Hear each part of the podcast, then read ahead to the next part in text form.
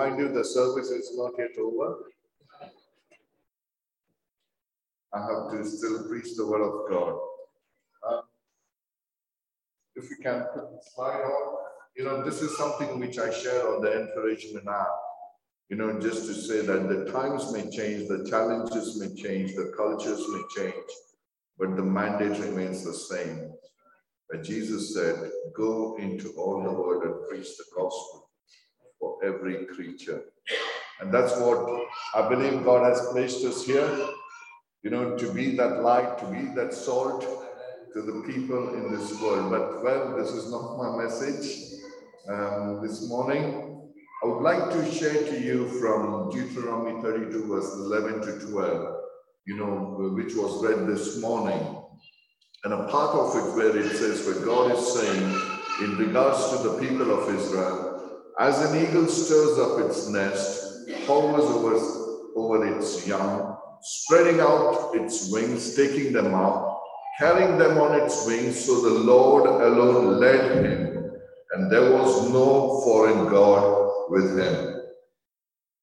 Now, here, God is giving a picture, or there is a picture about eagle's nest, where the eaglets are there, and they are growing up in this nest. And the eagles, they come, they feed them, they take care of them, and they are in a comfortable position. But a time comes, as these eaglets are growing, a time comes when the eagle starts stirring up the nest and sometimes even try to push that eagle out of the nest so that they will learn to fly. So that they will learn to fly. So we see here through the scripture that there was this provision, they, these eaglets were in that place of provision, they were fed, they were taken care of. But a time comes, as I said, when the eagle starts stirring up the nest. Why? Because there is a purpose. A purpose that these eagles will learn to fly. But in, in between this provision and purpose, there is a process. And this process, probably these eagles didn't like it. Suddenly, these eagles were in a place from provision to the process where they started looking around and the nest was going away because the eagles were stirring up the nest. And they were in a place where they were falling from high down and suddenly they start fluttering their wings, trying to learn to fly. And that process was not easy. In the same way, God called us, chose us, we became believers, God started providing our needs, God started taking care of us. But that's not the whole thing of our Christian life. But God has a purpose for us but in order to that purpose to be fulfilled, God takes us through a process. You know, Psalm 103, verse 7 says, He made known his ways to Moses, his acts to the children of Israel. This was a problem. The problem was the Israelites, they just remained in the place of provision. They remained in the place of provision where they just saw the acts of God. God provided the manna from heaven, quail, water, turned the bitter water into sweet water. They saw the miracles happening and they saw all these acts of God but they just remained there. Even when God wanted to speak to them, the people of Israel said, No, you don't speak to us. Let Moses go to the mountain. Let Moses hear what God is saying, and let God um, speak to us through Moses. And that was the problem. The same Israelites, in order to reach the promised land from Egypt, it was 11 days journey, but it took them 40 years to reach there. You know why? Because the people of Israel were seeking the hand of God, but Moses was seeking the face of God.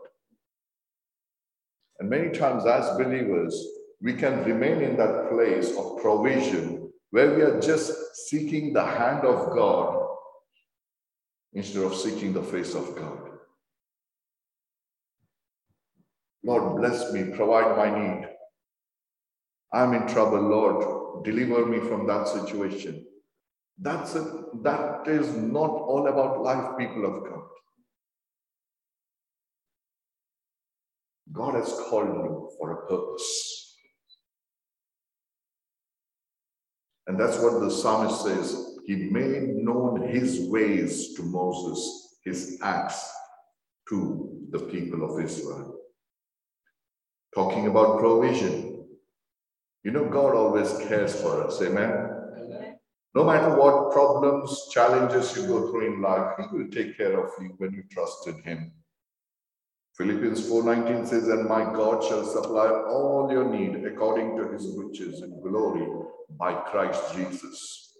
And Romans 8:32 says, he, he who did not spare his own son, but gave him up for us all, how will he not also with him graciously give us all things? Even Jesus, time and again, he said in Matthew 6, look at the birds of the air, you know, they do not sow, they do not reap, but the Heavenly Father provides all their needs. So, whatever challenges and problems you're going through in life, one thing remember when you trust in Him, God will always provide your need.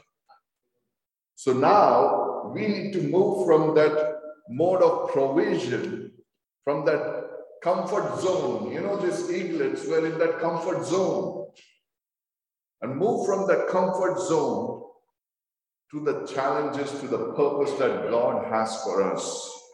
And many times we remain there because of fear of failure, or many times because of the blockages of sin, unforgiveness, lack of confidence, lack of faith. You know, we want to remain in the stage of provision, and same time we want the purpose of God to be fulfilled in our life. Only if God can miss that stage of process in our life. We like the purpose of God, but we don't want the process. You know, the scripture says in Exodus 23, verse 29 to 30, where God was speaking about the Israelites, and He said, I will not drive them out before you in one year, lest the land become desolate and the beasts of the field become too numerous for you. Little by little, I will drive them out before you until you have increased and you inherit the land. In other words, God was saying, people of Israel, you're not prepared, you're not ready yet to take up that land, to take up that promised land, to inherit it there is that process you need to go through. That process you need to go through. You know, uh, in the Alpha course last Thursday, we learned something about justification, that we are justified by Jesus Christ when he died on the cross. And when we believe in him, we are justified by the works of what Jesus Christ has done for us on the cross of Calvary. But as we get saved, there is a period of sanctification. What is sanctification? It means to set apart, to be separated. You know, there are things in our life that still holds us back. There are things in our life that we still struggle with. And God, through His Holy Spirit, through His Word, he changes us, He sanctifies us, He separates us from the world and draws us more and more closer to God. And Jesus, when He prayed for His disciples, he prayed this. John chapter 17, verse 17. He said, Sanctify them by your truth. Your word is true. In other words, he was saying, Lord, set them apart. Set them apart by your truth. Your word is truth. Again, Ephesians 5.26 says that he might sanctify and cleanse her with the washing of, that is talking about the church, you know, with the washing of water by the word. You know, when you read Psalm 119, Psalm 119 verse 105 says, Your word is a lamp to my feet and light to my. Again, it says, I have hidden your word in my heart so that I will not sin against you. And then it says, How can a young man keep his way pure? By taking heed according to your word. So when the more you read the word of God, the more you study, the more you meditate on the word of God, something happens within you. It separates you from the things that holds you back. It separates you from the world. So that process, many times it's not easy. Now talking about the people of Israel, you know, 40 years, they faced different challenges, Many times they failed, they faltered. But then they came to a place where Moses died, Joshua became the leader, and they were just about to conquer Jericho, and they were going to inherit the land.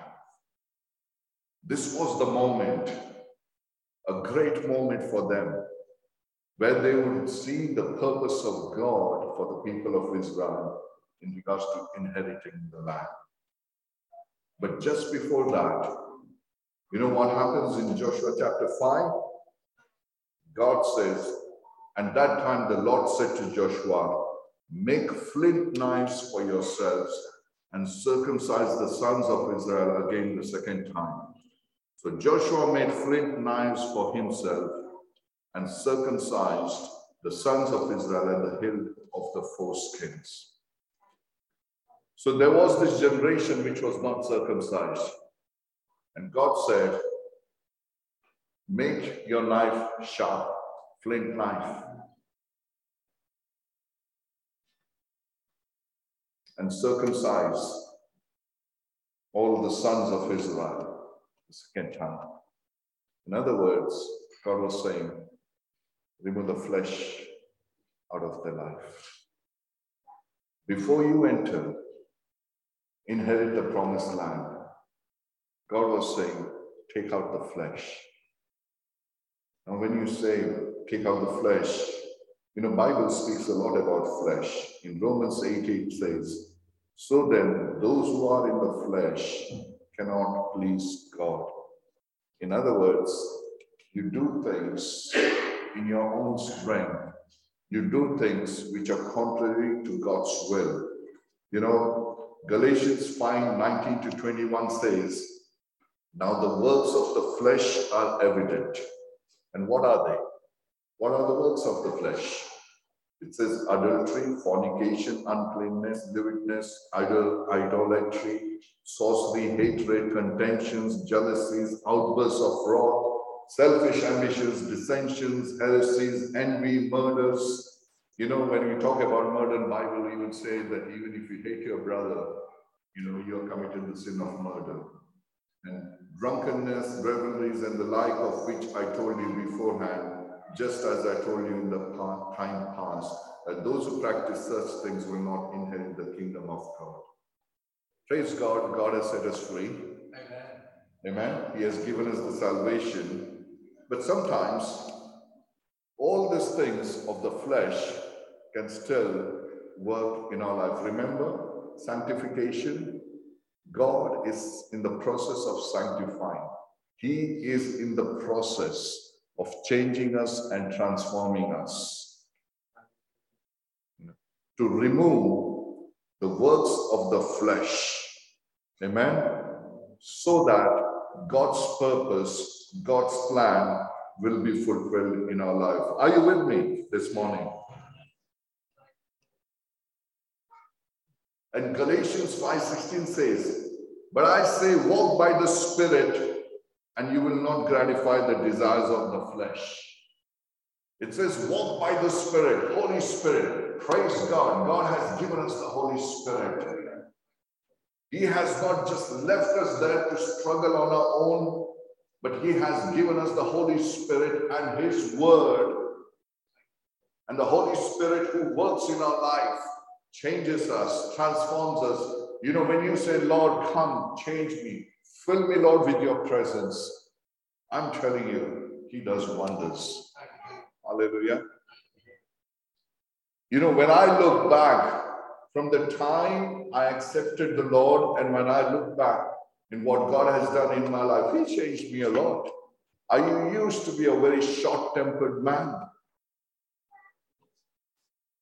You know, but He changed me. He changed me, He transformed me.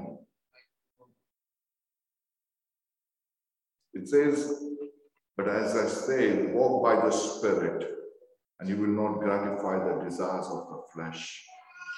The process. And you know, when Joshua he did that, he he circumcised all these people. Now they were ready, they were prepared. And just as they were going to conquer Jericho, as they were going to conquer Jericho, something happened over there. And it came to pass when Joshua was by Jericho that he lifted his eyes and looked, and behold, a man stood opposite him with his sword drawn in his hand. And Joshua went to him and said to him, Are you for us or for our adversaries? Now, here Joshua is asking this man, are you for us or for our adversaries? So he said, No, but as commander of the army of the Lord, I have now come. And Joshua fell on his face to the earth and worshipped and said to him, What does my Lord say to his servant? Then the commander of the Lord's army said to Joshua, Take your sandal off your foot, for the place where you stand is holy. And so Joshua did so. And you know, when you read further, there is nothing else spoken. Why God gave him that revelation? Because he wanted to show Joshua, Joshua, you are, though you are the leader, but you are not the commander of the army of the Lord. I am the commander. God wanted to remind him, I am in charge. Amen. Many times, you know, when God does things in our life, God uses us, God blesses us in life. It's easy for us to take glory because it feeds our ego. But we need to humble ourselves before God and give Him the glory, acknowledge Him. You know, because there is power in humility. The Bible says, even as you humble yourself, the Lord will lift you up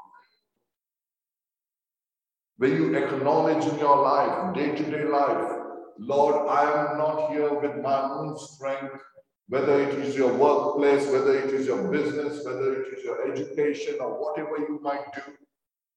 Where you acknowledge, Lord, I am what I am, what the strength and the ability and the talents that I have, it is because of you. You're in charge. And that's why God wanted to remind Joshua you know, when you read the scripture, nothing else is spoken to him. Just told him, I'm the commander of the army of the Lord. And the place where you're standing is holy. Remove your sandals off. You know, I can preach on sandals itself. You know, when it talks about the sandals, you know, the in Old Testament, the slaves were not supposed to wear sandals if the people who didn't have wear, didn't wear sandals in those days were considered to be slaves. You know, if you remember the prodigal son, you know, when the prodigal son, he comes back to the father, you know what the father does? Three things. He gives him the robe, he gives him the ring, and then he gives him the sandals. Because he was a slave. And when he comes back to the Father, Father says, Take the sandals, you're no more slave. But here with Joshua, you know, God was saying, Leave your sandals off, the place is holy. Maybe, in other words, God was saying, You are my servant, you are my slave. And now Paul, he gladly says, For I'm the bond servant of Jesus Christ.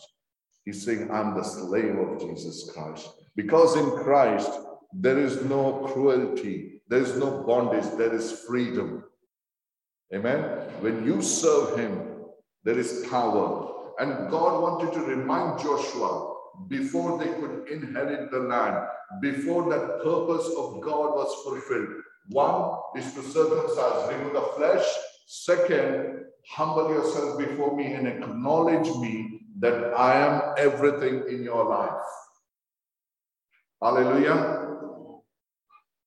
You know, Romans chapter 1, verse 21, it says, For although they knew God, they did not honor him as God or give thanks or give thanks to him, but they became futile in their thinking and their foolish hearts were darkened. You know, when you don't acknowledge God and honor him and thank him, you can be in the place where your thinking becomes futile and your hearts can be darkened. Something deep to think about. Amen. So we see here the process and the purpose is this. You know, the psalmist says, I cry out to God Most High, to God who will fulfill his purpose for me. Let this be your prayer this morning, like the psalmist who says, I cry out to God Most High, to God who will fulfill his purpose for me. Do you want to remain in that place of provision? Or do you want to see the purpose of God? If you want to see the purpose of God fulfilled, you will have to go through a process in life. Are you willing to go through that process and say yes to God? And I'm telling you, yes, there will be challenges. Sometimes it's not easy to let go of things in life, but when you do it, it's wonderful. Amen. It's wonderful. You know, Acts 13 36 says, Now when David had served God's purpose in his own generation, he fell asleep. For David, it was not easy. He did not always succeed. He failed in his life. He faltered. He did some terrible mistakes in his life. But he came back to God, repented before God, and God, God's purpose was fulfilled in his own generation. Hallelujah. And the last scripture is this Romans 8 28. And we know that in all things, God works for the good of those who love him, who have been called according to his purpose. And as I always say this, each one of you here in this room, God has a purpose for your life. He has a plan for your life, and His plan is for good. You know, God has a purpose and plan for the church as a whole, but also as an individual, God has a plan and purpose for your life. Do you want to be like the people of Israel? Just remain in the place of provision and don't like the stirring of the nest? Or do you want to say, Yes, Lord, Lord, you can stir the nest of my life. Take away everything that is not of you, because I want to learn to fly. I want to fly. I want your purpose being fulfilled in my life. Amen. Amen. Hallelujah. Shall we all just close our eyes as the music is played? I want you to just ponder on the things which I shared to you.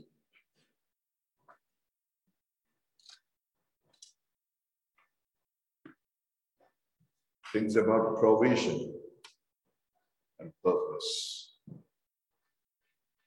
But there is a process that we need to go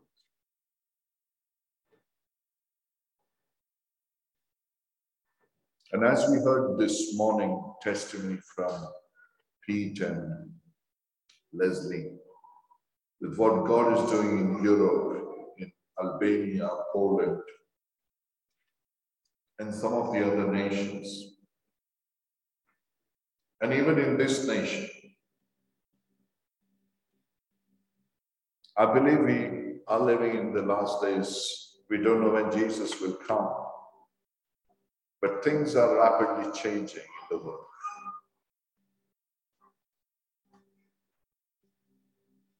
And God is looking from heaven, seeing that whom he can use for his glory. Is looking for the church who can be the light, who can be the salt.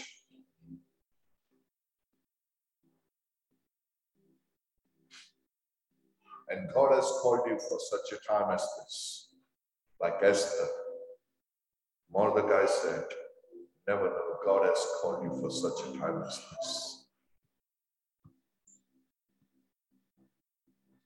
Maybe there are some of you this morning. There are some struggles in your life. There are some values and blockages in your life where you're struggling with.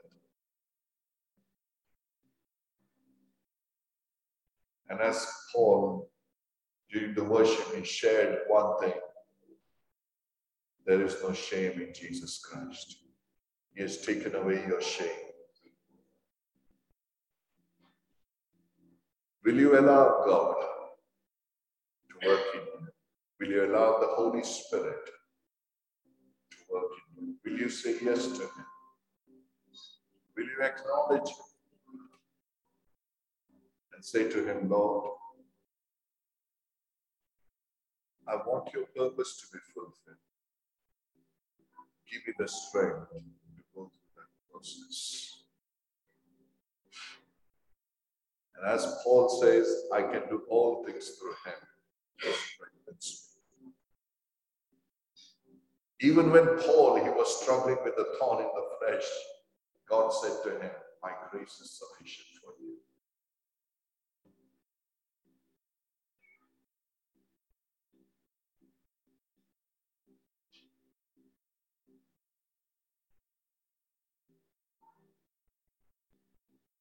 Holy Spirit of God, right now I pray that you touch the lives of people. Oh, Lord.